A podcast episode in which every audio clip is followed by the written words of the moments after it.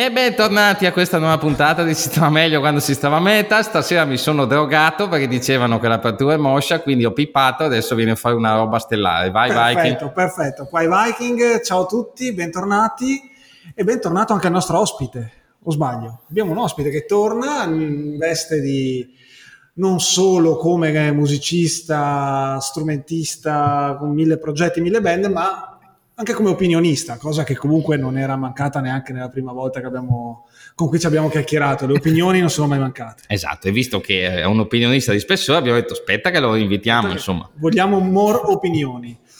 Eh, Federico Mondelli. Ciao Federico. Un applauso, ciao, mi è venuto a dire, visto, un applauso, così, perché si dice così, ma in realtà era... Comunque, com- volevo dire, complimenti per l'attacco non moscio, per l'introduzione non moscia, veramente ottima. Grazie. Un giorno e... cambieremo anche le parole, magari, esatto, lo renderemo un po' più frizzante, ma un po' più Mediaset, un po' più... Allora, Federico, da quando ci siamo visti sono usciti, allora, quattro progetti con te dentro, due live, un D V D e la collaborazione con l'Orchestra Sinfonica di Praga. Dai, raccontaci tutto quello che hai fatto più uscire nel frattempo. Sì, è vero, è vero. Allora, innanzitutto voglio dire questa cosa piccolissima, che però mi ha fatto troppo ridere. La vostra intervista è stata per me veramente fonte di... ritorni incredibili, nel senso che sono stato contattato da gente delle medie, del, delle elementari, di, da professori, da, che tutti si sono sentiti sta, sta intervista che li ha fatti così, non so, impazzire. E a me sembrava di essere stato, cioè, non so, il solito, il solito, non so come dire, il solito cretino, no? E eh, no, però ah, grande stima, non ho capito di cosa, però va bene. Dai, dai, che lo Comunque, sai, lo grazie. sai di cosa, lo sai di cosa. No, vabbè, no, perché dico le cose in faccia, cioè in faccia poi a chi, nel senso. No, però eh, il fatto è grazie, perché effettivamente è stato molto divertente vedere tutte le reaction, come si dice oggi, a, a quell'intervista da parte di tutte queste persone che non sentivo da una vita. Tutti sono andati a vedere sta intervista. Cioè, se io domani morissi, quello sarebbe il mio testamento proprio. Quando hai detto le reaction, io ho pensato, ecco, qualche sito gli ha mandato una lettera di giudizio e invece no. E tra l'altro, e tra l'altro no. Anche se noi morissimo sarebbe il nostro testamento, testamento come podcast, perché è stata comunque la puntata...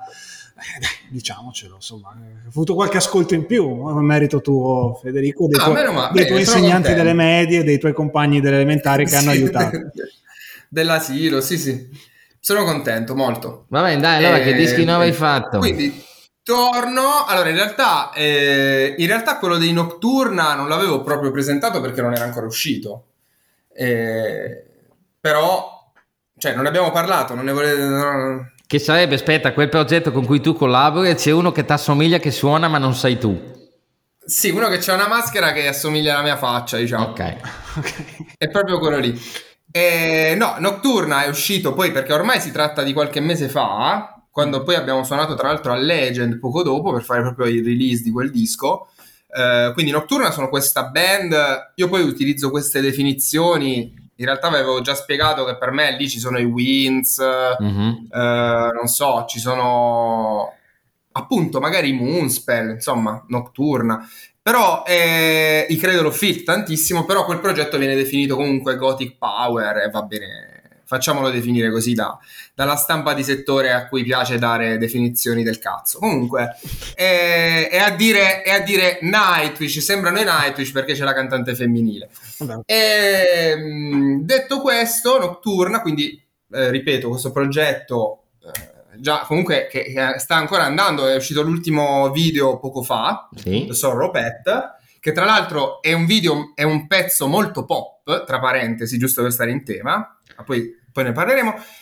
E proprio fresco di uscita il venti, quindi tre giorni fa, è uscito eh, Red Dragon, il nuovo disco dei Volturian. Che è il secondo, questo... giusto? Il secondo, sì, esatto. Anche lì un'altra band che avendo una donna è tipo i Nightwish. Eh, no, in realtà no, eh, è un pezzo che ha delle sonorità anni di anche ottanta, ma anche tanto novanta. Dal punto di vista chitarristico ci sono gli In Flames un pelo più moderni, diciamo così. Sì, sì, vedo, vedo. E... c'è anche un po' di Art Tranquillity, comunque c'è appunto quella, c'è quella Svezia lì, e in realtà voi mi direte tanto pop, poi in realtà cos'è il pop lo scopriremo forse in questa puntata. Perfetto. Eh, sì, però linee vocali anni novanta alla, non so, io, a me piace definirli, non so, Natalie Imbruglia, Goes, uh, Swedish Death Metal, non so, mi piace. Io direi che abbiamo qua, già il titolo? Abbiamo, sì, esatto. Abbiamo già il titolo della abbiamo puntata. Già il titolo della puntata. Eh, cioè, puoi solo superarti, ecco, ma sarà difficile. Sì. Bene, ottimo. No, poi per dire, poi alla nostra cantante Federica, che saluto, piace magari, per esempio, piacciono le Eurythmics, piace Kate Bush, vabbè, però io ci vedo tanto di Natalie Imbruglia, quelle sonorità lì. C'è anche qualcosa di Paola e Chiara, secondo me, comunque tipo festival, no? Addirittura. Eh, no, c'è qualcosa, cioè, ma, ma perché quando siamo piccoli tutto ci, ci entra in testa e poi lo, lo, lo rigettiamo fuori, no? Eh, io purtroppo con Paola e eh, no. Chiara mi ricordo Vamos a Bailar, che in qualche Vamos modo nella, nella mia testa in qualche maniera ogni tanto esce, però non è così piacevole. Già festival più o meno era anche quel periodo lì. Periodo dance, sì, mezzo dance di Paola e Chiara, vabbè, ma non parliamo di solo di Paola e Chiara, giusto? No, no. No, comunque poi, poi devo dirvi anche un altro fatto, però non voglio prendere troppo la, la parola. Prendi, prendi. Eh, no, no, e piccola parentesi, e questa cosa tra l'altro è una cosa che ho visto poi essere anche abbastanza comune tra diversi, non tutti, ma diversi metallari. Forse questo perché ho vissuto tanto a Torino, eh, a me comunque la musica elettronica piace e, e soprattutto, ecco, Torino è un posto in cui l'hardcore vive insieme alla musica elettronica, insieme all'hip hop, e non so come dirvi, cioè il, il giro underground di, di tutta quella gente lì è, è veramente, le, come dire... si assottigliano un po' questi limiti, non so come dire. No, no, sì, dai Subsonica, dalla scena che ha creato, diciamo, tra virgolette, in esatto. qualche maniera, dai Subsonica esatto. in pochi, e che ah, tanto, sì, sì, anche da Torino. Certo, certo. Sì, sì, cioè, per dire, il metallaro della mia, come dire, eh, tipico della mia città in Puglia, era molto più oltranzista, no? Certo. Torino è molto più contaminata dall'elettronica. A me comunque, eh, voglio dire, io eh, andavo alle medie, a proposito di medie c'era Gigi D'Agostino di brutto, e comunque affa- anche lì parliamo di pezzi, eh, relativo al discorso che diceva prima Dennis, no, in realtà lo diceva fuori onda, cavolo. Vabbè, lo ridiciamo. Ok, lo ridiciamo. Allora, di, praticamente dimmi, l'aggiornamento di base dovrebbe essere: ultimamente mi sono imbattuto più e più volte nella parola pop metal, l'ho, più che altro l'ho sentito in relazione a band tipo le Baby Metal oppure eh, gli Amaranthe, quella, quella band sì. uh, proto Nightwish, che però adesso si è spostata verso territori decisamente più pop, più sintetici, eccetera eccetera. Al con, con confronto sì. i Linkin Park sembrano i Cannibal Corpse, detto così.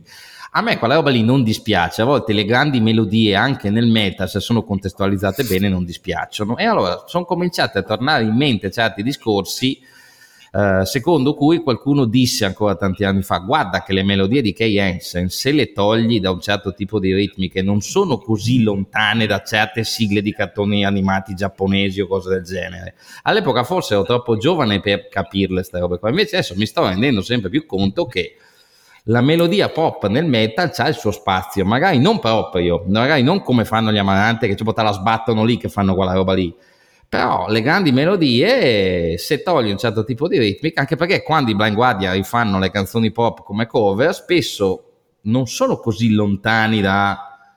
Ci sono tanti gruppi che quando li senti rifare i classici anni ottanta dici: beh, ma non è così. Tobias Sammet è un altro che secondo me ha molto...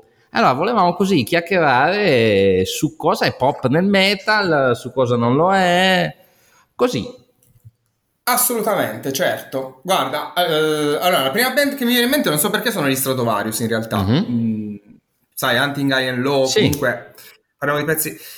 Però devo dirti, quando mi parli di Amaranthe, tra l'altro... N- Devo ammettere, non sono una band che ascolto, che mi piace, che proprio non conosco me- mezzo pezzo così in croce, però quello che ti dico è, lì è tanto una questione di suono, cioè le melodie possono essere prese e vestite da pezzo new metal, mm-hmm. da pezzo hardcore, punk, da pezzo. Però quello che ti voglio, cioè, per esempio, prendi Paradise di Stratovarius. Paradise di Stratovarius eh, può diventare un pezzo pop punk, per dire, no? Non so come mm-hmm, dire. Cioè, sì, sì. Eh, che ne so. Ma al, al di là di tutto, oppure un pezzo come L'amour toujours di, di Gigi D'Agostino, può, che tra l'altro è un pezzone, eh, può essere un pezzo può essere metal, un certo.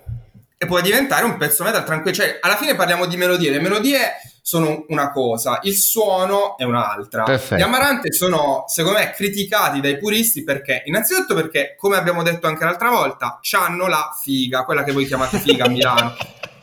Voi, e... voi la chiamate figa, no, no, no. Io non dico la figa, così singolare, la figa, ma che cazzo c'è? Hanno le femmine, io dico. Comunque... Io in realtà io non dico hanno le femmine, perché io ho sempre ascoltato le band, le, le, le cose che ascoltavo, insomma, a prescindere dal sesso della, del personaggio in questione. Comunque, lì c'è primo step, cantante donna, tra l'altro vestita anche in un certo modo che non è proprio borchie e chiodo. Non e è tavolo, insomma. Esatto, e, e soprattutto, però, devo dire, la, la cosa primaria, perché se tu prendi i riff degli Amaranthe... Sono comunque riff, appunto parlavamo prima, de- sono comunque riff death metal svedese, sono riff pari pari che se togli la voce potrebbero essere in Reroute to Remain, ma anche in dischi di prima. Mm-hmm. Eh, vi dico, eh, poi adesso qualcuno si potrebbe incazzare, ma se si incazzano è perché non capisce un cazzo. Primo. E, e, e, il fatto è la voce, ovviamente, che... Come dice Dennis, effettivamente, la melodia pop esiste. Cosa intendiamo per melodia pop? È una melodia un po' più, tra virgolette, eh, ruffiana, che ha una ritmica un po' più particolare, che ha delle ripetizioni molto frequenti, ha dei, che ne so, magari dei giochetti tipo oh oh oh, per dire, no? Eh, vabbè, la, come dire, l'archetipo di... Eh, delle, delle parti vocali di Freddie Mercury, ad esempio, no? Quelle che, che scambiava co- col pubblico, no? Ecco, mi viene in mente, ad esempio, ehm, vabbè, adesso potrei parlare all'infinito, però tornando al discorso Amaranthe, volevo dire, eh, sinceramente quello che tanto scompensa i metallari è il sound, perché, se quel, perché hanno i synth eh, E D M. Sì. Io, non so, ascoltavo la, la trance e ascolto la trance tuttora, l'E D M è, abbastanza, è una cosa un po' nuova, ma secondo me è la stessa cosa, tra l'altro, alla fine. E... E quello, ha quei suoni, ha la voce femminile, ha la voce femminile che ha queste melodie molto ritmate, questi ritornelli molto ossessivi, no? Eh, non sono dei ritornelli, per esempio, mi viene in mente, non so, mh, per quanto sia cantabile facilmente Mirror Mirror dei Blind Guardian, sì. Lo senti che ha una, mh, come dire, un'accezione molto più, come dire, solenne, molto più epica, molto più anche distesa, dilatata. Il ritornello non si risolve subito. Sì. È molto più lungo, ha dei cambi di tonalità particolari. Un altro discorso può anche essere mh, quanto un pezzo possa risultare, tra virgolette, allegro o no. Okay. Per esempio, quindi, quindi ci sono tantissime. Dimmi, quindi dimmi. Possiamo dire che molti gruppi metal virano verso il pop quando arroto- partono da sonorità me- da riff metal, arrotondano mm-hmm. i suoni aggiungendo synth, pulendoli, semplificando un certo tipo di melodie, però sotto sotto partono comunque da una base metal. Sì, secondo me sì. Poi ti posso dire anche questo, io non mi sono mai posto questo problema. Perché? Perché in realtà io poi ti faccio questa domanda, ma gli Iron Maiden sono pop? Eh, dipende cosa intendiamo per pop. Se cominci a ragionare no. che gli Iron Maiden hanno piazzato centinaia di milioni di copie in giro e certe canzoni le cantano un po' tutti, eh... eh, però, voglio dire... e soprattutto cioè eh. Cioè, voglio entrano, dire, cos'è il pop? Lì entrano però magari in gioco quello che dicevi tu, un discorso di ritmiche che gli Iron Maiden chiaramente in quello eh, c'erano delle ritmiche particolari che nel pop non puoi sentire o è difficile che tu senta e, sì. Un, sì, è un approccio, come dire, un po' più solenne, un po' più epico, cioè questo cantato epico che è di Bruce Dickinson come di Hansi Kirsch che potrebbero cantare benissimo pop e sostanzialmente cantano metal melodico, non pop, certo. ma melodico e quindi comunque catchy, orecchiabile, con dei ritornelli che hanno una struttura da ritornelli eccetera eccetera, ma che come hai detto tu, hanno questo approccio molto più solenne, molto più epico, molto più lirico, sì, che quindi li distanzia un pochettino. Poi parliamo magari del sesso degli angeli, ma siamo lì, cioè, secondo me. Sì, anche perché poi anche lì, no? Ti faccio un esempio, la musica classica che poi però diventa un tormentone allo stadio, per esempio. Oppure il fatto che tutti conoscono Nessun Dorma, no? Sì. So come dire. Cioè, cos'è il pop? Ripeto, il pop per i metallari, il pop metal per i metallari è un metal che fa il verso dal punto di vista, secondo me, in primis del sound e poi anche da un punto di vista melodico, quindi per quanto riguarda certe soluzioni che possono anche essere quelle della struttura, però vedete anche qui uh, gli Iron Maiden hanno delle strutture semplicissime, non so, Breaking the Law dei Judas Priest, eh. Cioè che cazzo, è un pezzo pop Breaking the Law, capite? Cioè, è proprio un pezzo pop, eppure non suona per niente pop, ma anche Ace of Spades è un pezzo, un pezzo pop nella, nella sua eh, sì, non so semplicità, come dire, pochissimo. Però, eh, però, però lo è. E comunque, vi devo dire anche questo, cioè comunque, sapete, l'altra volta scherzavo su Dave Grohl, comunque vedete che Lemmy eh, è un personaggio comunque... che magari quello che non ha mai ascoltato nella, nella sua vita metal, rock, cos'è, magari conosce Jack Black, uh, Dave Grohl, uh, ascolta Virgin Radio, comunque sa chi è Lemmy. Poi magari ha ascoltato mezzo pezzo, sì, però, come dire, il discorso è quello. Secondo me il problema qui è più che altro che il metallaro vuole essere un po' rassicurato, cioè vuole dire, va bene, se chi mi canta Breaking the Law è pelato, c'ha il chiodo, c'ha il botti con le sborchie, le motociclette, poi facciamo allora finta che non ha mai fatto coming out, così stiamo così più tranquilli ancora. Perché il popolo non è rassicurato, penso. Finora il popolo perché... meta non è tanto rassicurato. Ma... secondo me c'è un grandissimo, come, come, com'è che si, non mi viene il termine... Eh, i metallari non vogliono, molti non vogliono neanche pensarci, capito? Cioè lo, lo rigettano quel, quel, quell'elemento lì. Eh, però quello che dico è, alla fine, ragazzi, scusatemi, ma in camera c'avevamo il poster degli Iron Maiden con la giacchetta di jeans, che io prendevo la giacchetta di jeans e me la andavo a tagliare per sembrare gli Iron Maiden. Cosa cambia rispetto io spero per ragazzino... te che non volessi sembrare Nico McBain, te lo auguro con tutto il cuore, ma no, chiuso la parentesi. No, e comunque no, tra lui e Dave Murray io prendo Nico McBain, eh, se devo proprio scegliere. No, no, per me Adrian Smith uh, sempre. Vabbè, però vabbè. Vabbè, era, era comunque no, no, Nico McBain era veramente poverino, insomma. Però no, però voglio dire, comunque cos'è il pop?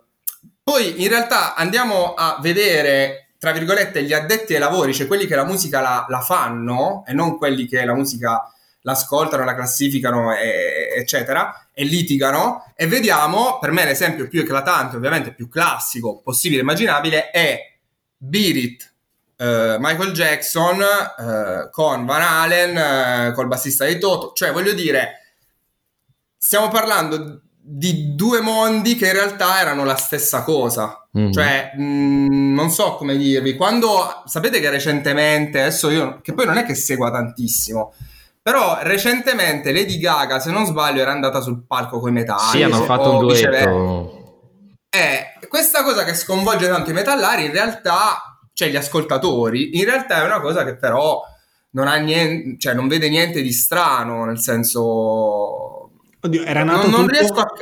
come dicevi tu, dimmi, dimmi. Ai tempi di Beat It e Van Halen era nato tutto, cos'era, fine anni ottanta, no, inizio anni novanta, e, e, i gruppi hanno cominciato a suonare, i gruppi pop con i gruppi metal, i gruppi hard rock, quelli famosi, però effettivamente magari lì parliamo di un contesto in cui giocavano un campionato abbastanza simile, erano sotto la stessa etichetta, erano gruppi major, perché Van Halen comunque erano gruppi major, esatto, mentre adesso si discute di Metallica, figuriamoci, se uno non si rende conto che i Metallica sono un gruppo pop, sono come essenza, sì, ma il modo in cui lavorano, sono mainstream e sono pop, allora non ha capito con chi ha a che fare, cioè non sono più i Metallica mm-hmm. di Kill 'Em All, ma neanche da, da, da secondo disco in poi, figuriamoci adesso, e quindi parliamo effettivamente di un contesto simile, adesso è difficile... Mh, che ci siano contrasti così forti tra il mondo pop e il mondo metal, o comunque è strano, cioè si parla sempre di livelli molto alti quando tu dici appunto il Michael Jackson va con i Van Halen o i Run D M C con gli Aerosmith,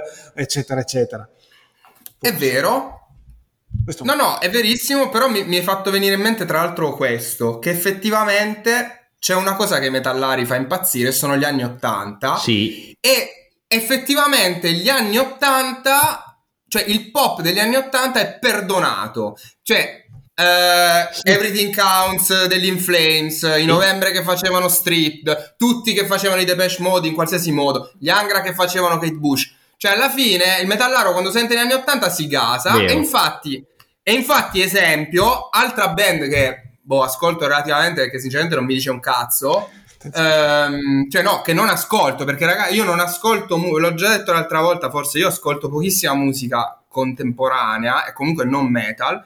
E, e quello che voglio dirvi è: escono gli Amaranthe, tutti merda, merda, merda. Escono i Beast in Black, ah, grandi miti. Ma che cazzo, miti? Fanno, cioè, cioè, è praticamente Runaway, che tra l'altro è un pezzone. Ma per me Runaway, infatti, è bellissimo. Però voglio dire, guarda che i cosi, come si chiamano, i Beast in Black, hanno fatto praticamente un pezzo che è come. Cioè, la loro musica è come True Survivor di... Sì, sì, ma lo è, lo è sì, anche... Com'è eh, che si chiama? Porca miseria...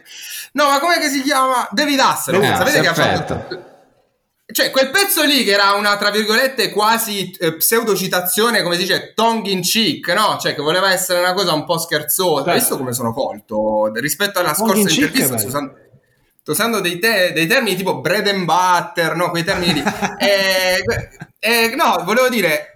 Il metallaro comunque quando vede gli anni ottanta, quindi capito, fi- che ne so, Robert Tepper, There's No Easy Way Out, un pezzo che a me mi fa impazzire, no? Certo. Eh, non, non ci vede più, diceva va bene, gli anni ottanta vanno bene. Gli anni novanta, se sono citati dagli Amaranthe e la, il cantante è una donna, non vanno bene.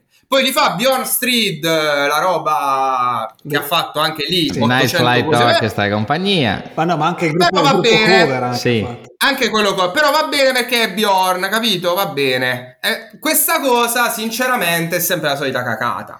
Però devo dire che effettivamente questo pregiudizio lo vedo un pochino di più in Italia. Però neanche troppo. Ok, ascolta, domanda. Allora, qua stiamo Vai. parlando di artisti meta che in qualche modo virano verso un'ottica diversa, più facilona, più synth, con un suono diverso, e quindi si spostano fuori.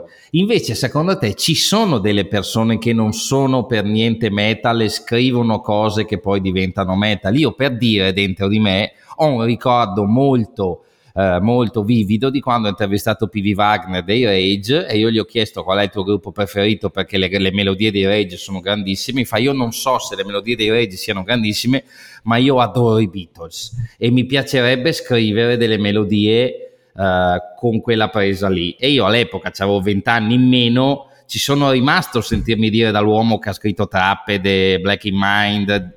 Però dopo, se ci pensi, i Rage hanno dei ritornelli che se gli togli le chitarre veramente eh, sono quasi vergognosi, eppure sono metal. E un altro che secondo me è in grado di uscire dal genere e rientrare dalla finestra è Tobias Sammet. Lui veramente sta facendo delle robe che non c'entrano un cazzo col metal, però lo vende a un pubblico metal e vada Dio.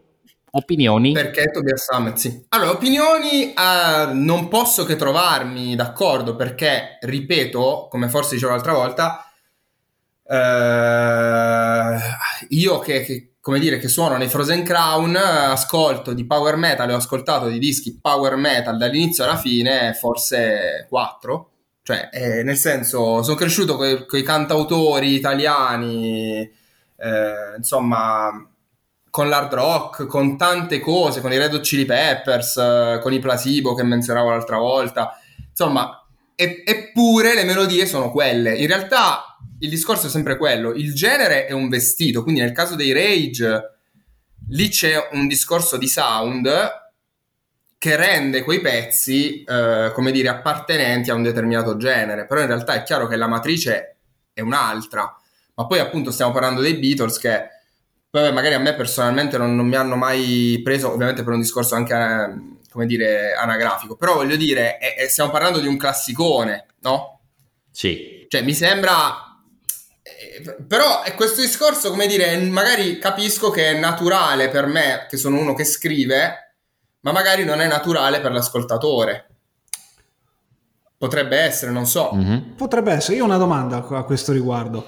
Secondo te quanto è importante, quanto influisce la musica che ascolti, diciamo, da quando inizi a ascoltare qualcosa di un attimino con una scelta un po' più matura, parliamo di prima adolescenza, nel periodo dell'adolescenza, mm-hmm. quanto secondo te ti influenza te come musicista e quanto secondo te influenza anche gli altri? Perché secondo me sono cose che P D Wagner, secondo me i Beatles li ha ascoltati come prima cosa particolare, pop, rock di un certo tipo. Tu adesso magari uh-huh. citi i cantautori e non so, che magari ti sto chiedendo anche a che età li ascoltavi e quanto magari ti hanno influenzato. Perfetto, dicevo, la domanda infatti è, è giustissima, eh, perché tutti quelli che ho menzionato come miei primi, come dire, tutte quelle che ho menzionato come mie prime influenze, soprattutto i cantautori, li ho ascoltati eh, fin da prima di avere memoria, cioè erano i miei genitori che ascoltavano Pino Daniele, Gino Paoli, eh, Paolo Conte, no? Quindi alla fine eh, io li ho ascoltati sì. prima ancora di, di, di sapere cosa fosse una, una canzone, e quindi sono entrati proprio a far parte del mio, come dire, del mio D N A. Mi hanno proprio influenzato tantissimo dal punto di vista della scrittura, per esempio. Eh, per esempio... Non so, oh, voi ditemi se mi dilungo, perché poi se no no mi, no vai, vai tranquillo sono... Cioè stai parlando comunque, ecco, al di là ascolti quando si è tra virgolette piccoli anche della musica che uno si ritrova ad ascoltare in casa, perché i genitori in casa sono... perché i genitori l'ascoltano, certo, è normale, così come ti assicuro che tutti i jingle pubblicitari e non tu te li ricordi tutti, le sigle dei film, tutto ovviamente. No, la cosa che dicevo era che mi, mi viene in mente, mi, mi fate venire in mente voi, è l'Ufficio delle cose perdute, disco di Gino Paoli, che adesso se lo dico al metallaro medio mi dice ma che cazzo, Gino Paoli no, merda ma que- si ha ma quelli non ci ascoltano più da almeno venti puntate, quindi vai tranquillo. Eh, giusto, va bene, va bene, va bene. No, perché sapete che Gino Paoli è associato alla S I A E, tra l'altro d'altro discorso su, che mi è molto caro, ma poi ne parleremo un'altra volta. E... ecco, quel disco mi ha praticamente ispirato tutto il mio eh, metodo di scrittura, e vi spiego perché. Perché quando io ascoltavo quel disco, quel disco ha eh, tanti titoli che sus- evocano delle immagini. Fantasma blu, Parigi con le gambe aperte, insomma è un disco che è l'Ufficio delle cose perdute. Lui parla di questo ufficio, di questi oggetti, è molto, tutto molto tangibile, ci sono dei colori, questo azzurro, no? E quello è stato per me il primo esempio di, cazzo, questi pezzi mi evocano delle immagini in testa, mi fanno sentire all'interno di una dimensione, di una stanza, mi fanno vedere delle cose, no? Allora ho detto, io voglio scrivere canzoni che mi facciano... Che, che suscitano nelle altre persone queste immagini, anche solo con un titolo, con uh, un, un colore utilizzato sulla copertina. E quindi questa que- effettivamente mi, mi fa ridere, perché effettivamente è stato Gino Paoli a, a darmi questa, questa idea, anche proprio di, di, come dire, il concetto di fare un disco dall'inizio alla fine che fosse coerente, che avesse le stesse atmosfere, ma sempre un po' diverse, come se fosse un viaggio. Um, quindi sì, assolutamente ho imparato molto più da lui. Ecco, ecco, ecco. In seguito, quindi quando ascoltavo Malmsteen, per dire, uh-huh. o gli Europe, ho imparato, tra virgolette, il modo, il mezzo, il um, come dire, eh, ho imparato che certe melodie potevano anche essere arrangiate, appunto parliamo di arrangiamento, in un altro modo, potevano essere arrangiate, e quel tipo di sonorità, quelle chitarre che facevano a me mi, mi entusiasmavano tantissimo, magari rispetto alle chitarre pulite o ai sassofoni che erano nei miei dischi preferiti dei cantautori. Quindi alla fine è un po' come dire, mi ascoltavo Volta la carta di De André, suonato con la P F M, eh, però poi mi appassionava veramente Gary Moore, che faceva la musica folk fondamentalmente, ma con la chitarra elettrica, perché il sound di quella chitarra elettrica mi gasava tantissimo, per esempio.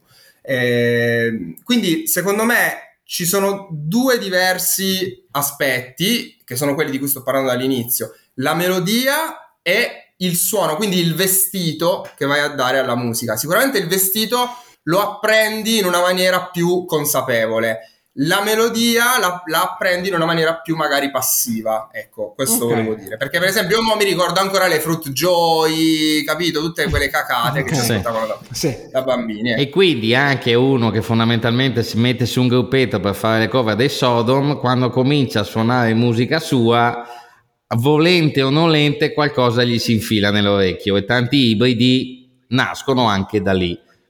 Certo, Cristina, l'Uomo Tigre, Cristina D'Avena, Kenny, Kenny il Guerriero, cioè lui sicuramente quando sta facendo i Sodom, quando sta facendo, poi diceva facciamo il nostro pezzo, in realtà lì dentro c'è un po' tutto quello che è stato il suo passato, per forza, per forza.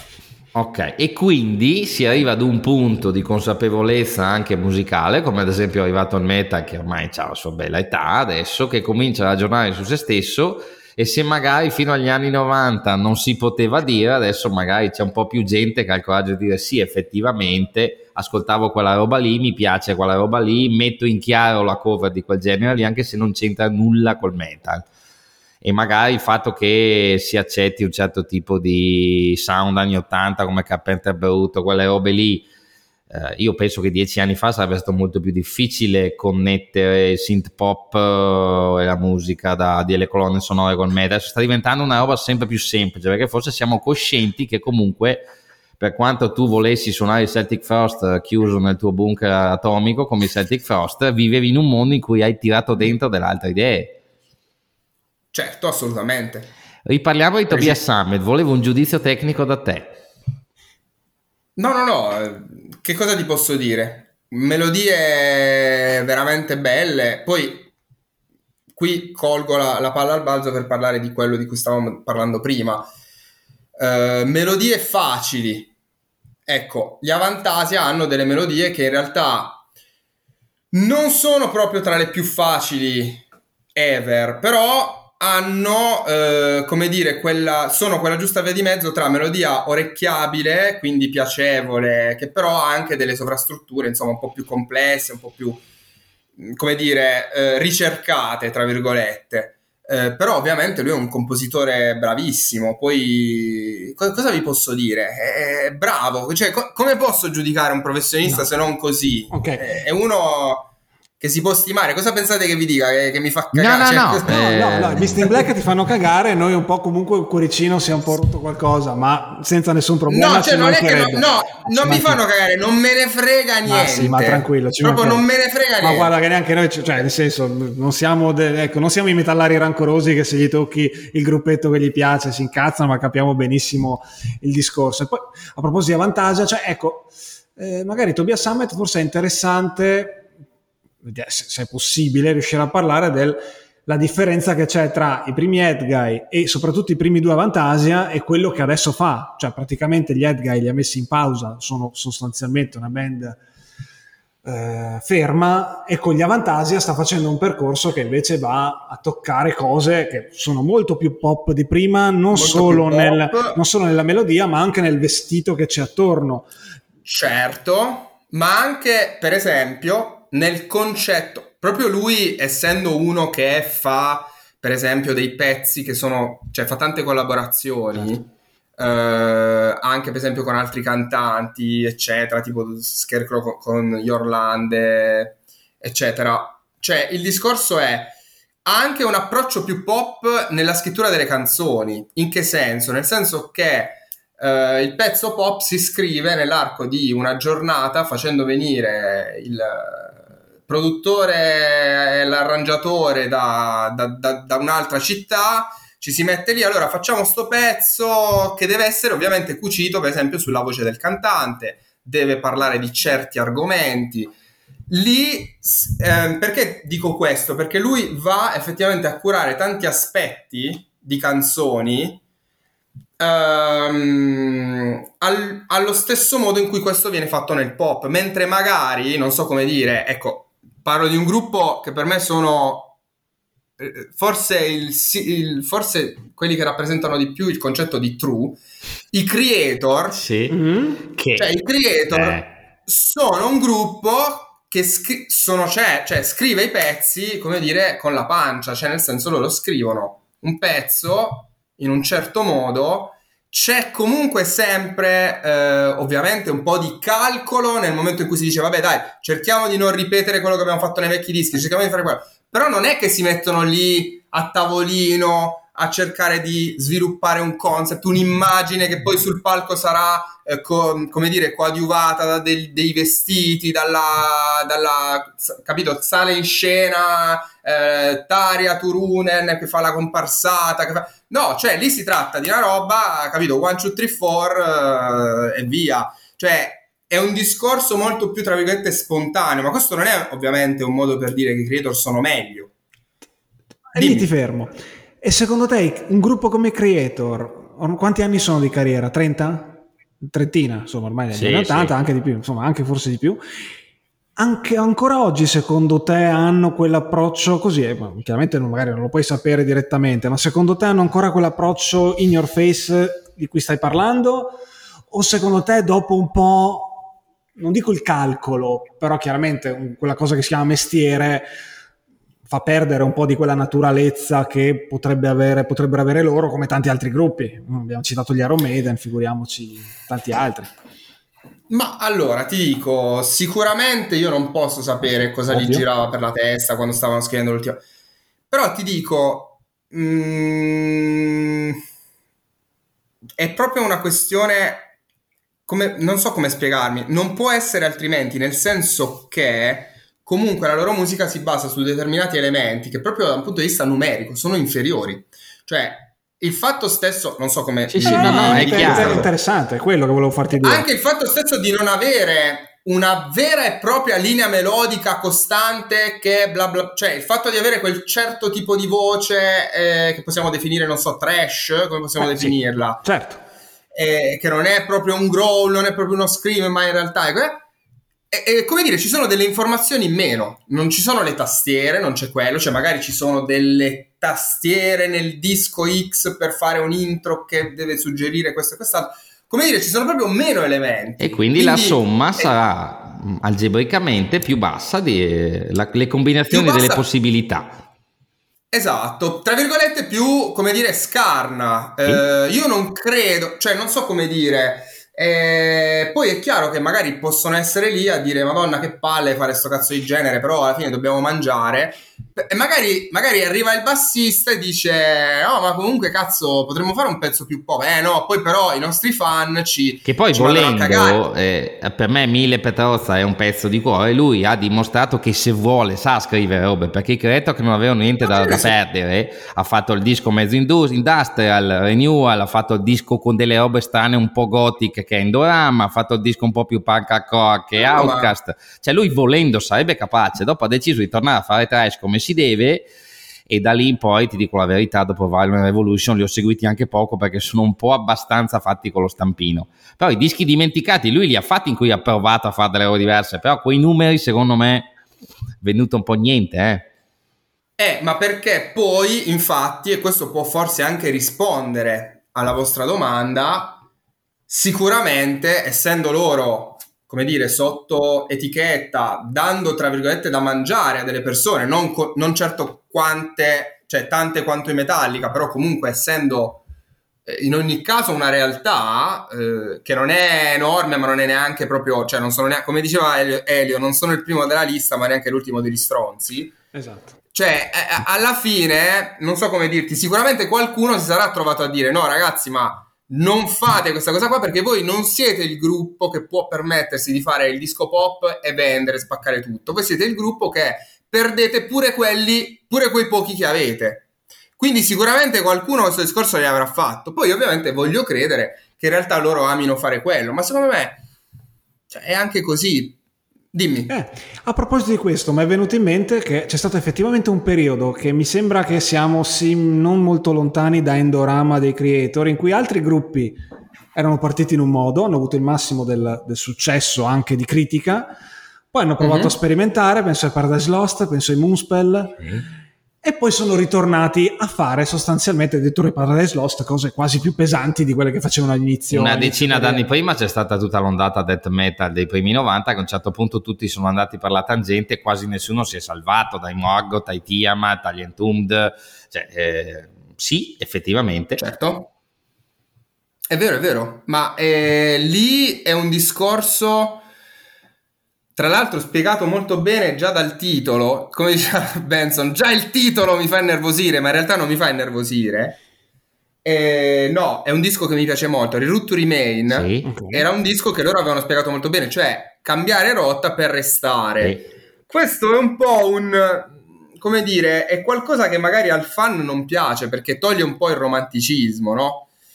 Però io credo che comunque eh, in realtà loro quella roba lì volessero farla, cioè fondamentalmente si fossero rotti i coglioni, anche perché io questo discorso tra l'altro lo facevo con eh, con Grazioli di, di metal punto it e, mh, avete presente che sono usciti, com'è che si chiamano, di Halo Effect?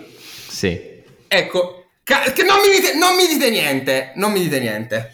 Allora, allora, quando sono usciti, quando sono usciti, io avevo ovviamente la sfilza di, degli amici, così eccetera eccetera. Ah, finalmente i veri In Flames tornano, i veri Dar Tranquillitori, i veri questo, quest'altro tornano. Finalmente i true. Io dico, ma, ma scusate, ma cioè, praticamente questi sono tutti i personaggi che non hanno mai scritto un cazzo, compreso, compreso Michael Stan, tra l'altro, che non ha scritto comunque un cazzo, per quanto io lo ami, ovviamente.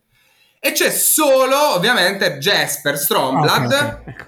No, no, no, però se mi devi fare... Cioè, no, ci sta arrivando. Niente, non ho detto niente, non ho detto niente. Che però non è che quando ha fatto The Resistance era The Jester Race. Sì, anche no. Perché, ragazzi, posso di... parliamo di vestito della musica e di quello di cui abbiamo parlato fino adesso. Facciamo questo collegamento. Ragazzi, scusate, ma gli In Flames nuovi possono piacervi, non piacervi... potete considerarli pop per il vestito, ma le melodie folk alla Iron Maiden, quindi questo Iron Maiden meets folk metal eccetera, vengono da Bjorn, è lui che le scrive, le ha sempre scritte lui, cioè i, i, le, non so come spie- cioè voglio dire, quello è il sound In Flames.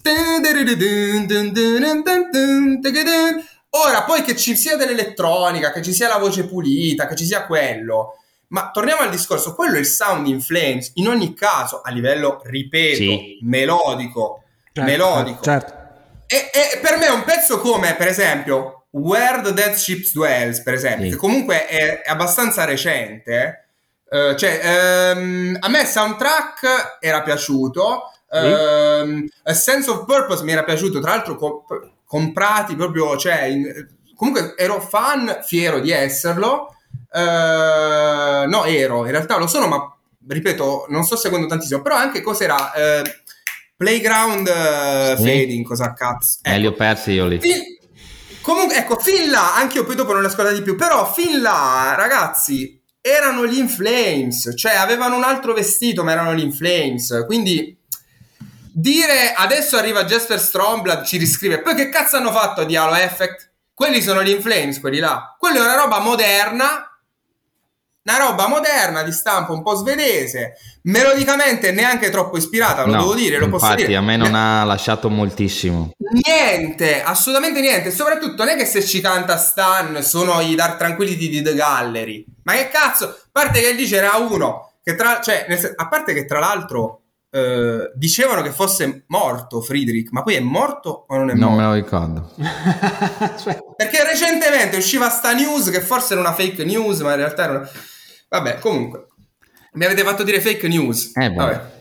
Ascolta. Eh, comunque, dimmi, dimmi. Allora, dimmi. Facciamo un intermezzo in cui facciamo proprio i fanboy. Allora, ehm, di quei gruppi che si sono reinventati e che hanno trovato una strada nuova, ognuno avrà i propri Anathema, gruppi. Anathema, Anathema. Ok, allora, diciamone, diciamone un paio a testa che secondo noi sono riusciti a reinventarsi e ci piacciono ancora, invece ci sono quelli che l'hanno fatta fuori dal cesto Eh, o dal vaso o quello che è e non ci piacciono più. Comincio io, gli In Flames no, secondo me si sono spostati troppo in là, uh, Frieden non ha la voce per supportare quello che fanno adesso e quindi sono molto limitati, e aver deciso di Questo togliere tutte le chitarre a me non è piaciuto come scelta, eh, mentre a che ne so uh, l'ultima svolta che stanno facendo i Soilwork a me non dispiace per niente, ci hanno messo un po', sono persi a metà, ma ultimamente secondo me hanno trovato una nuova strada.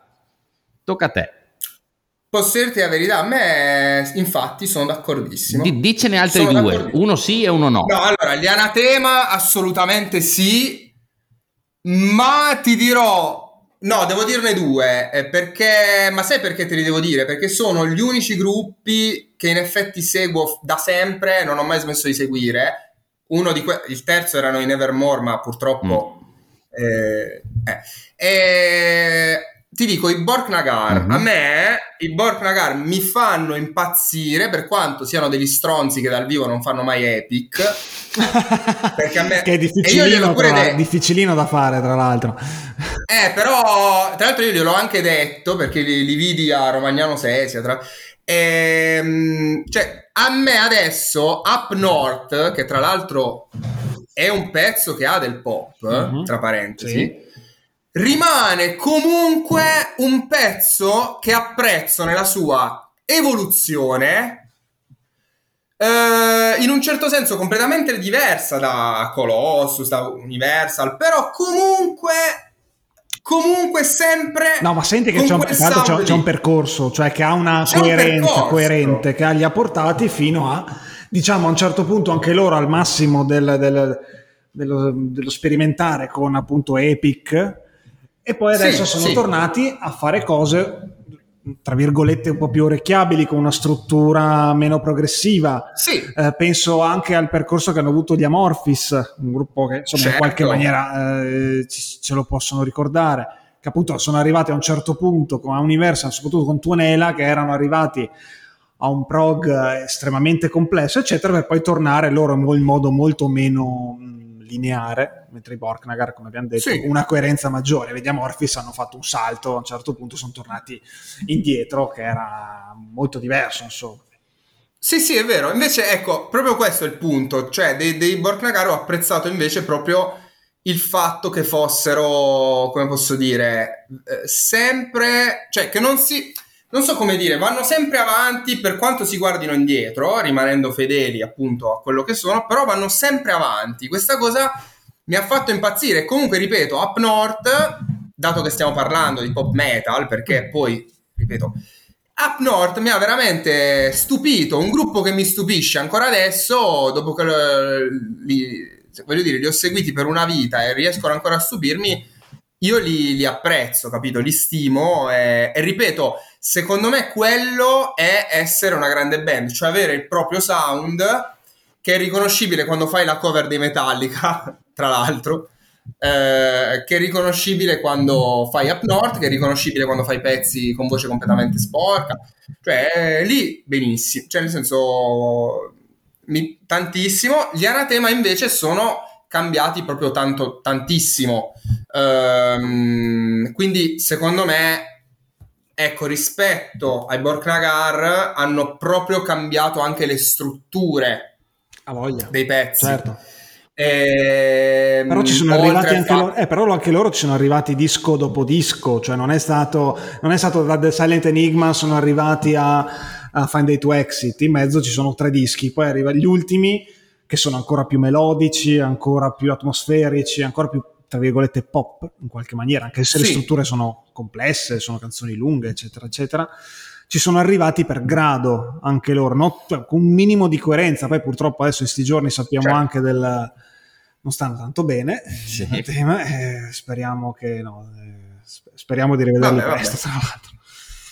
E... no no è vero, no, tra l'altro mi colpisce il fatto che dici che non sia stato un cambio così repentino, perché invece per me Alternative quattro era stato abbastanza forte come salto. Ci può stare, no no no, ma ci sta, ci sta. Però, però fo- in positivo, ripeto. D- eh, dicevate, scusate, è un gruppo che invece detto... secondo te sta facendo cose che non è in grado di sostenere dal punto di vista melodico e di semplificazione di... no, allora vi dico, per me ce n'è uno che menziono proprio per quanto adesso fa vomitare rispetto... raga, no, aspetta, non lo posso dire queste cose, comunque questi, con questi qua ci suono, li vedo. Allora, vabbè, però, è, allora non, non è, è una cosa detto, italiana, quindi. È una cosa italiana, quindi non mi capiranno. Il gruppo eh, di quello... no, non lo posso dire, se no poi lo insulta. Allora, prova, faccelo niente, capire, pre... faccelo capire. No, dicamocelo ah, dillo, chiaramente. Dillo, Ecliptica e Silence erano ah, dei disconi. Ciao, ok. Punto. E tu puoi apprezzare qualsiasi gioco, puoi, può farti schifo il power. Mi ricordo soliti che, dice, che dicevano la voce fredda, non me ne frega un cazzo. Quei pezzi erano un uh, come posso definirlo? Proprio un compendium di come scrivere dei cazzo di pezzi belli, a prescindere da genere.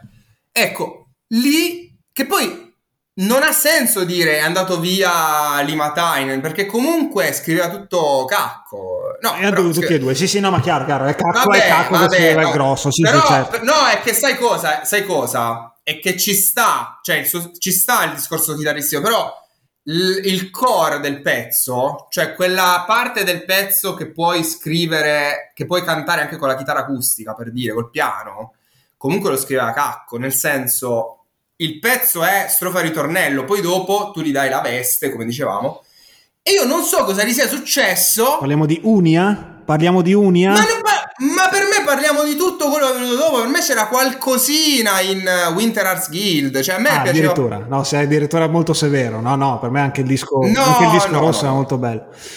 Reconing Night. No, però no. vabbè. Sì, no, no, no, no, io proprio lì veramente non, non... Ecco, cavolo, mi viene in mente una cosa. Tanto tu, Stefano, pensa ai tuoi, uno sì, uno no. Aia, aia, aia. aia. Dici, Federico. No, mi viene in mente un esempio lampante, che però non è da parte mia una critica, è, è più una cosa che analizzo però in maniera, come dire, imparziale. I Children of Bodom, mm-hmm. cioè e, lì era evidente proprio il fatto che da misticismo, black metal, giacca di pelle, stivali a punta, video pseudo black metal e coltelli alla gola, pantaloni stretti, no? Sono passati a pantaloni larghi, mimetici, scarpe grosse da, da skater, cappellino, pose così da, da hippopettaro, come cazzo si dice, e da hippoparo, hippopuso a Torino, e, e fare un genere che rispecchiava tutto questo. Non sto dicendo, attenzione, ci mancherebbe altro, a me, a me sono piaciuti, tra l'altro. A me Creator Troll è piaciuto tantissimo, per esempio. Però sto solo dicendo che, come dire, proprio hanno avuto un evidente distacco. Cioè lui ha, ha, ha veramente detto, ma l'ha detto letteralmente, mi sono rotto di fare quelle cose lì. Voglio fare... Cioè, a me, voglio fare... Ha iniziato a diventare un po'... Eh, un po' Zack Wild, un po' sempre più americano. Ha iniziato a diventare sempre un po' più americano, ecco. E questa cosa però è una di quelle cose che io, come dire, non giudico... Cioè non è che dico, tipo come nel caso di quelli di prima, hanno fatto dei dischi di merda e, e non so come sia possibile. No, dico, eh, qui è, come dire, apprezzo, diciamo così, il, la volontà di muoversi, perché comunque un artista io non lo giudico mai. Io piuttosto ascolto i dischi che mi piacciono, sono libero di non ascoltare i dischi che, che non mi piacciono, però non, non è che vengo a dire, ah ma come hai fatto, perché hai tradito la fede di, di questo e quest'altro. Assolutamente no. Però effettivamente loro hanno avuto un'evoluzione molto interessante, che poi tra l'altro negli ultimi tempi, prima purtroppo del, di quello che è successo, eh, stava quasi ritornando sì, agli albori per certi versi, eh, per certi versi. Però lì ecco, forse potrei essere un po' troppo severo, magari non è il caso, eh, perché comunque l'ultimo pezzo uscito mi sembrava un po' un mashup di, di vecchie cose loro, sinceramente. Non ci ho trovato questa... Sì, eh, anch'io negli ultimi sì dai che forse ci siamo, ma restava sempre il forse, non ho mai tolto quel forse fino all'ultimo. Sì. Tu, sì, tu sì, Stefano? Sì, sì. Allora, io la faccio per farla breve anche, ci trovo un gruppo solo che di solito lo prendiamo ad esempio per spernacchiarli un po', sì. su, un po' sulle vicende personali loro come band, un po' perché dal vivo li abbiamo visti, ci hanno fatto una brutta impressione ultimamente, che sono i Dimmu Borgir, tra l'altro ecco, vado a citare una, uno degli artisti preferiti di, di Federico, se non ricordo male, che è Vortex. Ecco, loro hanno fatto un'evoluzione, certo. chiaramente è un parolone definirla pop, però Death Cult Armageddon è stato un disco che per la prima volta ci ha fatto sentire le orchestre, tra l'altro vere, in un disco black metal che era una roba incredibile. Adesso perché non ce lo ricordiamo, ma siamo usciti tutti di testa, a parte i più integralisti che sicuramente ci sono, ma siamo usciti tutti di testa per quel disco. Poi il disco dopo più o meno si erano confermati, si erano stabilizzati, poi perdendo vari pezzi adesso sono diventati il gruppo che non riesce più a gestire quella roba lì, quella roba lì che loro l'avevano portata a un livello che non si era mai visto prima. E adesso sono arrivati a un punto in cui chiaramente anche per vicende personali faticano a andare in tour, faticano a fare dischi, e secondo me si sente con gli ultimi lavori loro. Tu Federico, ti vedevo annuire. Io no, mi hai in realtà mi hai illuminato su un dettaglio. A me ovviamente piace moltissimo quel disco, eh, e c'è un elemento che non abbiamo considerato, che in realtà è importante tanto quanto la melodia e l'arrangiamento. E Death Cult Armageddon è proprio Eh, il simbolo, perché all'epoca erano diventati così mainstream. Ragazzi, è la produzione la produzione è il terzo elemento fondamentale, soprattutto se parliamo di pop e non pop, ma produzione intendo a trecentosessanta gradi, video video di un certo tipo che comunque i miei amici metallari mi ricordo che sfottevano perché c'avevano il vento nei capelli con i ventilatori, cioè era una cosa già fin troppo pettinata, non so come dire, non era proprio così true, no? Non so come no, dire. Assolutamente, suonavano dal vivo eh. con il vento tra i capelli, perché me lo ricordo, esatto. Li ho visti nel tour di Death Cult Armageddon e suonavano con esatto. un vento sparato in faccia, che insomma non è esatto. proprio... Che, no, che però è, è, una, è un elemento, come dire, che attualmente è socialmente accettato in tutti i gruppi metal, cioè anche quelli più duri e puri, tipo i Sabaton, che poi fanno pop, ecco, piccolo dettaglio. Certo. Piccolo dettaglio. Eh, e lo dico, quando io dico, per chi si fosse sintonizzato solo adesso, ma non è possibile perché se lo ascolta all'inizio, io quando dico fanno pop non intendo in senso negativo. Ma perché secondo te qualcuno, un fan dei Sabaton, ti viene a cercare? Cioè tu hai paura dei fan dei Sabaton? No, non me ne frega un cazzo, ecco, ma perché, quello che... no. no, no, ma quello che no, ma a me non so come dirti, cioè mi, mi sono anche simpatici, cioè nel senso non è che c'ho qualcosa, semplicemente ripeto, in generale, non riferito ai Sabaton, ma quando parliamo di pop per me non, non è mai una un'accezione negativa, per me ma pop, per noi, ripeto, è, è Breaking the Law, quindi vedi tu, cioè ma anche Painkiller, anche Painkiller. E, e diciamo che non lo è formalmente, ma per quello che è diventata, cioè come dire, per il mito che è diventato, ecco, non so come dire, è un pezzo eh, pop. Quindi adesso stiamo spostando l'accezione del termine pop verso il fatto che sia un piccolo classico che piace a tutti, quindi più che della costituzione c'è anche l'elemento del pubblico che diventa sempre più importante. Eh, allora, pubblico sì, ma in realtà il pubblico è una conseguenza di cosa? Del fatto che il pezzo è estremamente eh, direi orecchiabile, ma utilizzerò un termine molto caro ai recensori, ficcante. Mm-hmm. Cosa intendo con ficcante? Attenzione, intendo che ci sono le melodie che definiamo cheesy, diciamo, che sono, che hanno il potere di essere riconoscibili al primo ascolto, no? Tu te le ascolti, le canticchi e via. Però poi non ci sono solo le melodie, attenzione, ci sono anche le ritmiche, cioè anche, non so, il alla fine la musica è qualcosa di primordiale, cioè se la gente allo stadio canta i White Stripes è perché quel pezzo riesce ad essere a livello ritmico soprattutto, prima ancora che melodico, veramente molto, come dire, definito e facile da capire, no? Però dimmi, converrai che Painkiller a livello di ritmiche non lo associo a Breaking the Law e non lo associo, almeno io, nella mia eh, piccola ignoranza, sei, dico non lo associo a una cosa orecchiabile.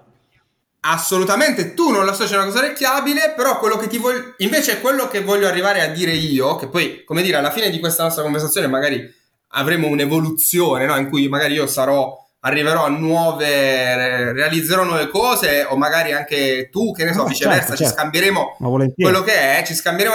No, quello che volevo dire è per me si sfocia nel oltre. Cosa intendo? Vi parlo di un altro pezzo, Master of Puppets. Uh-huh. Allora, Master of Puppets è un pezzo che non è facile da suonare, anche perché poi tutti dicono che lo sanno suonare, ma nessuno lo sa suonare davvero in tutto, con il downstroke, eccetera. Eh, ma a parte quello, eh, come posso dire, Master of Puppets è un pezzo che dura un'eternità, è un pezzo comunque... duro dal punto di vista del sound, è un pezzo, come dire, non è proprio un pezzo, come dire, di eh, faccio l'ascolto, che una immediato. persona associerebbe, eh. esatto, immediato per la persona media. Però quello che voglio dire è, secondo me ci sono delle canzoni, e qua voglio arrivare, scritte così bene, ma così bene, che possono essere un pezzo black metal, possono essere un pezzo dei Judas Priest, cioè Painkiller, possono essere Master of Puppets, quello che vuoi, ma diventano, eh, cioè assumono la stessa valenza di pezzi in realtà che magari a livello melodico sono apparentemente più eh, orecchiabili, ma che in realtà per una loro, come dire, lì ogni pezzo cos'è? È una combinazione di silenzi e di, eh, e di suono, no? Nel senso, giusto? Cioè il, il riff, no il riff, il fill di batteria iniziale di Painkiller può essere difficile quanto vuoi, però tutti ce lo ricordiamo e tutti non ci abbiamo, secondo me, messo un'eternità per impararlo, ma anche per dire Under a Glass Moon la, dei Dream Theater, la batteria all'inizio, no? Taradarada, ta, ta, taradarada, taradarada. Cioè quella cosa lì è una cosa, come dire, universale, che secondo me nel caso di pezzi che sono scritti veramente in maniera magistrale trascende i generi. Per quello vi, vi arrivo a questa conclusione, ed è per quello che in Painkiller, cioè il disco, ci sono dei pezzi infinitamente più forti dal punto di vista melodico rispetto a Painkiller. Vedi Nightcrawler, mm-hmm. vedi El Petrol, El Petrol, cazzo. Pezzò. Ma non sono riusciti ad arrivare lì, perché lì è... Eh, ehm, Painkiller, secondo me, fa leva proprio su, su qualcosa di, di primordiale, che è quello che dico quando parlo dei White Stripes o per esempio di Breaking the Law. Uh-huh. Quindi in realtà è vero che è complesso, tutto quello che volete, però in realtà ma eh, no, c'è qualcosa. Ti dico che mai non ecco, Spirit... no, sai, sai cosa ti dico anche? Spirit Crusher. Sì. Cioè, ok. Vai in una sala prova e dico questa.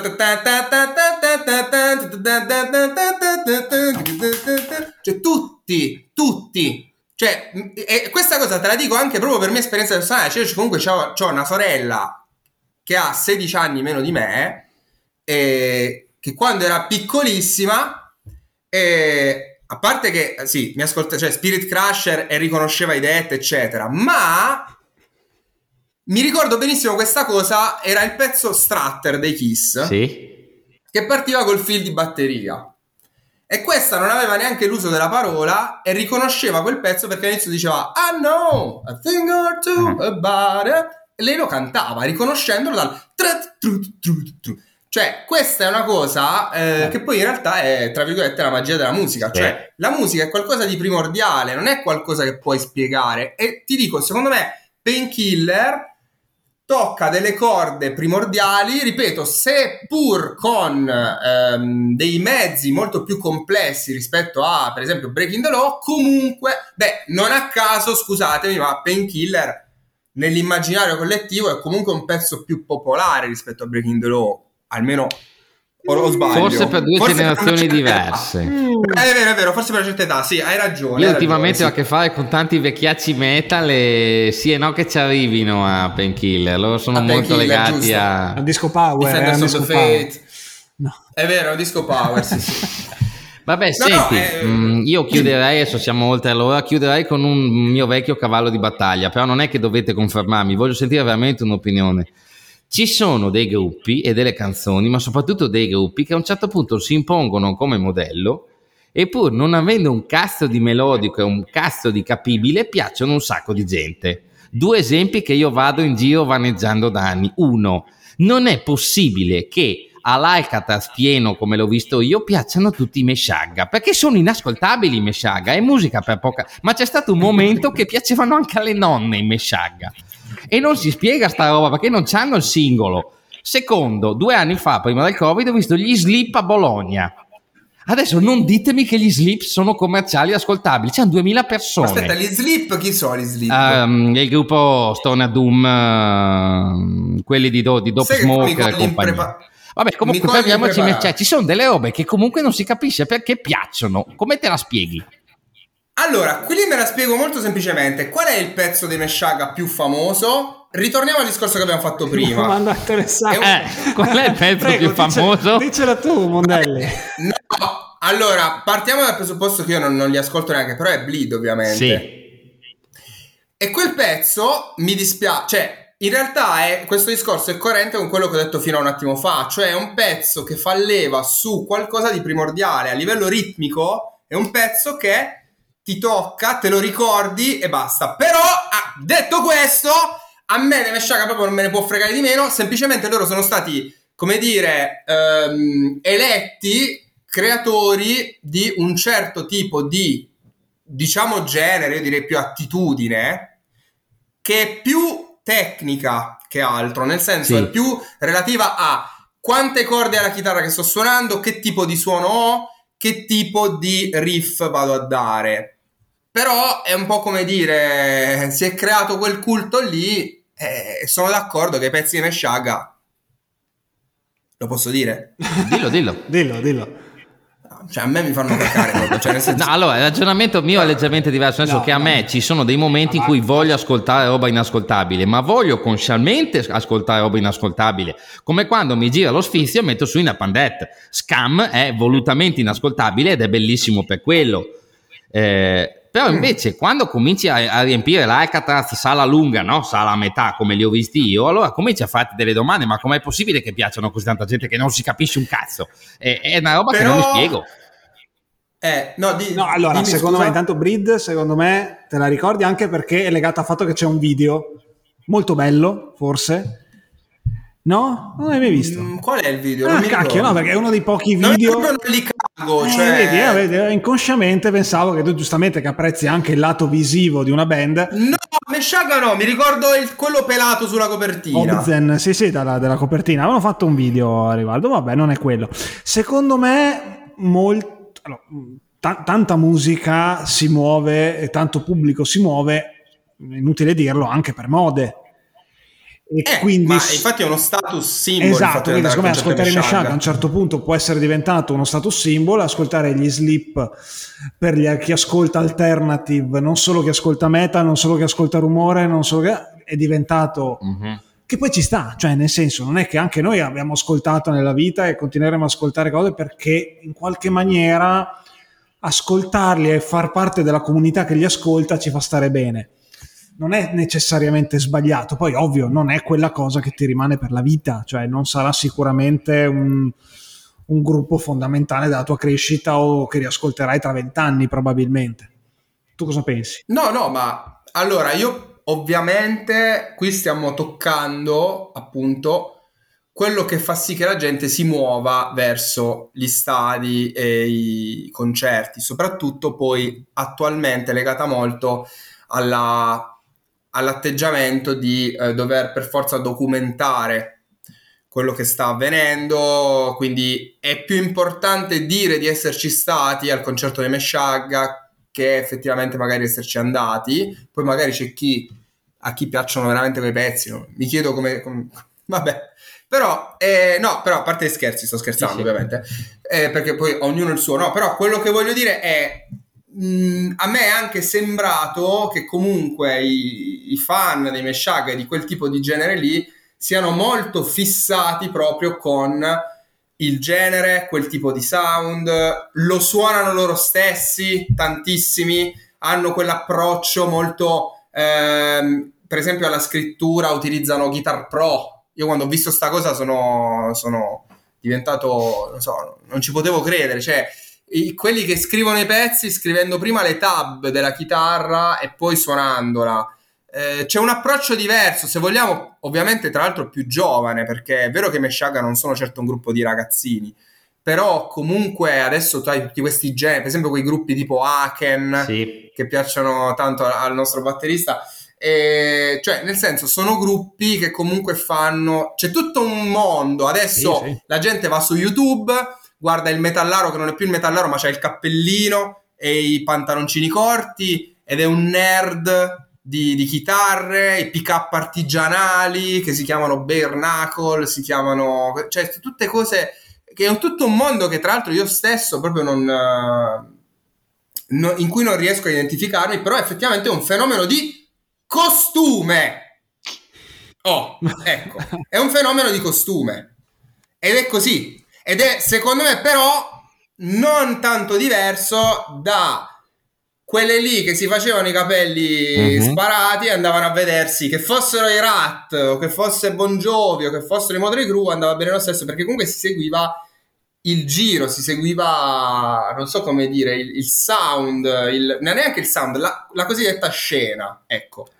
Quindi secondo me il discorso di Shag è che loro ovviamente sono i capi della scena tuttora. E quindi? E quindi... Ok, chiudiamo molto velocemente. Un grandissimo costruttore di melodie nel metal.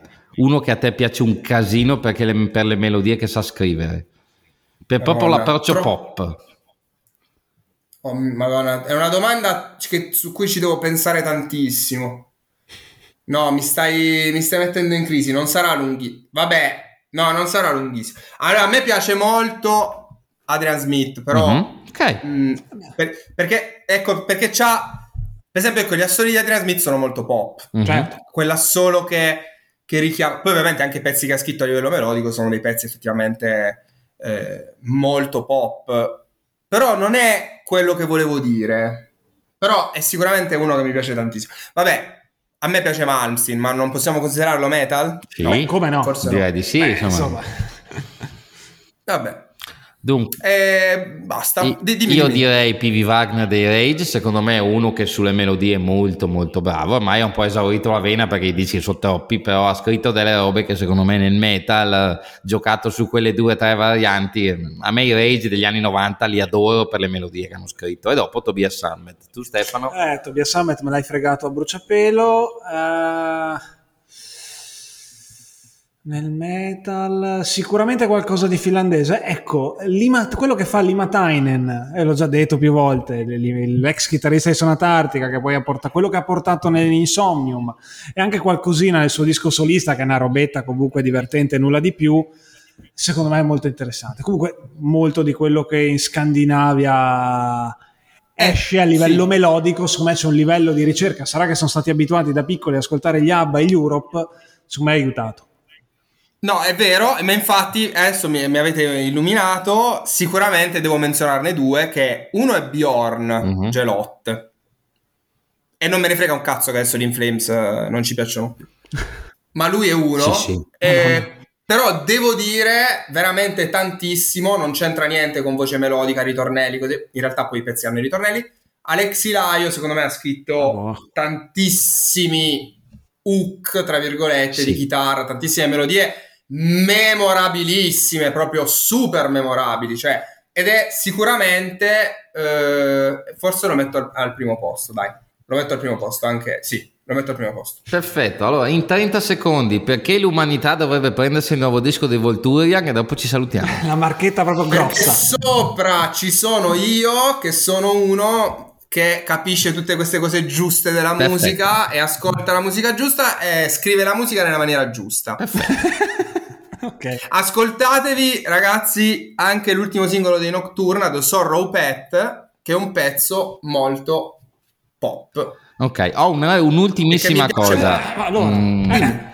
Quando è che fa il gruppo Melodic Extreme alla Borknagar, Federico? Stiamo qua ad aspettare noi. Guarda, in realtà... Vedi? L'ho fatto, no, ma no, in realtà non sto dicendo quello che pensi tu. Dai. In realtà l'ho fatto dietro le quinte, cioè se tu ti ascolti delle cose dei Frozen Crown, ma non mm. i singoli, mm. le cose, qualcosa c'è. Comunque l'ultimo dei Frozen Crown è in lavorazione e ci sono anche tanti Borknagar dentro, però sicuramente farò un giorno il mio progetto dove sarò l'unico cantante, lead singer, diciamo, e dove farò, dove farò tutto, e sarà un progetto, l'ho detto l'altra volta forse, pisvilliano, borknagariano, avanguardiano. Come direbbe il meme, shut up and take my money, direi, a posto. Allora, lo, lo faccio proprio tutto, tutto proprio... Cioè, nel, che poi, ecco, posso dire... No, adesso posso dire una cosa io. Sì. Tutto questo discorso che abbiamo fatto dagli albori, da quello che ascoltavamo da piccoli, si riassume in una cosa. Cioè, io sapete perché ascolto musica? Perché, cioè, perché scrivo musica? Perché quando ascolto la musica, io godo. Questa cosa l'avevo già detta. Sì. E cosa succede? Ovviamente godo di quelle cose che sto ascoltando e dico, cazzo, le, le voglio riprodurre anche io. non tanto nell'ascoltatore, ma in me stesso. Quindi è normale che quando io scrivo, scrivo qualcosa che piace a me stesso e che quindi riflette tutto ciò che ho ascoltato nella mia vita e che mi è rimasto, come dire, nella memoria. Mi rendo conto che questa cosa è una cosa mia, ma che non è propria di tante persone, anche che conosco, perché tante persone che conosco decidono di voler scrivere della roba eh, che è categorizzata in un certo genere, oppure si danno dei paletti, dicono no, il ritornello non deve arrivare così presto perché sennò facciamo pop, merda, no, eh, questa melodia è troppo banale, no, questa, questo riff è troppo già sentito. Ecco, io non sono così, quindi eh, no, questo discorso se, eh, no, sì, sì, è chiarissimo. Avete capito perché lo sto facendo, ah, ecco, perché ah, in effetti riassume un po' poi tutto quanto, quindi basta. Alla fine ascoltate musica bella, ritornelli belli che funzionano, tipo quelli che faccio io. Perfetto. E... dai, sch- dai, sto scherzando. Vabbè, allora ci salutiamo e ti dico già che mi è già venuto il gancio, fra tre quattro mesi ci si risente perché facciamo la puntata sulla S I A e sul diritto d'autore, quelle robe lì. Me l'hai buttata Guarda, lì. lì. Guarda, su quella mi fanno incazzare le, le persone che... Domani chiudiamo, quindi la facciamo tra... No, no, no. Quando siamo stufati. No, no, no, no, io adesso chiudo veramente, però questa cosa io tra l'altro mi ricordo che feci un post per cui ricevetti, eh, insomma, t- di tutto di più, insulti a mezza bocca, come diceva Marco Madonna, eh, no, ma semplicemente... Non spoilerare. Non spoilerò, però vi posso dire che non, non è come pensate, no, no. Cioè, se pensate che io verrò a parlare male della S I A E vi state sbagliando. Eh no, no, noi sappiamo, ma noi ti eh? seguiamo, caro il mio Mondelli, ma noi lo sappiamo no, già, ma che non lo sappiamo. Ah, voi mi seguite, voi mi seguite. Bene, bene. Vabbè, allora ci risentiamo fra un po' di mesi e parliamo di diritto d'autore, d'accordo? Va bene. Va bene. Vabbè, io direi che con questo ci salutiamo, grazie a Federico, grazie a Stefano, grazie a tutti e viva il pop metal e la patata. Sempre, non in questo in quest'ordine, come Ma volete fate voi. un po' voi. Va bene, ciao, ciao, ciao a tutti. Ciao, grazie.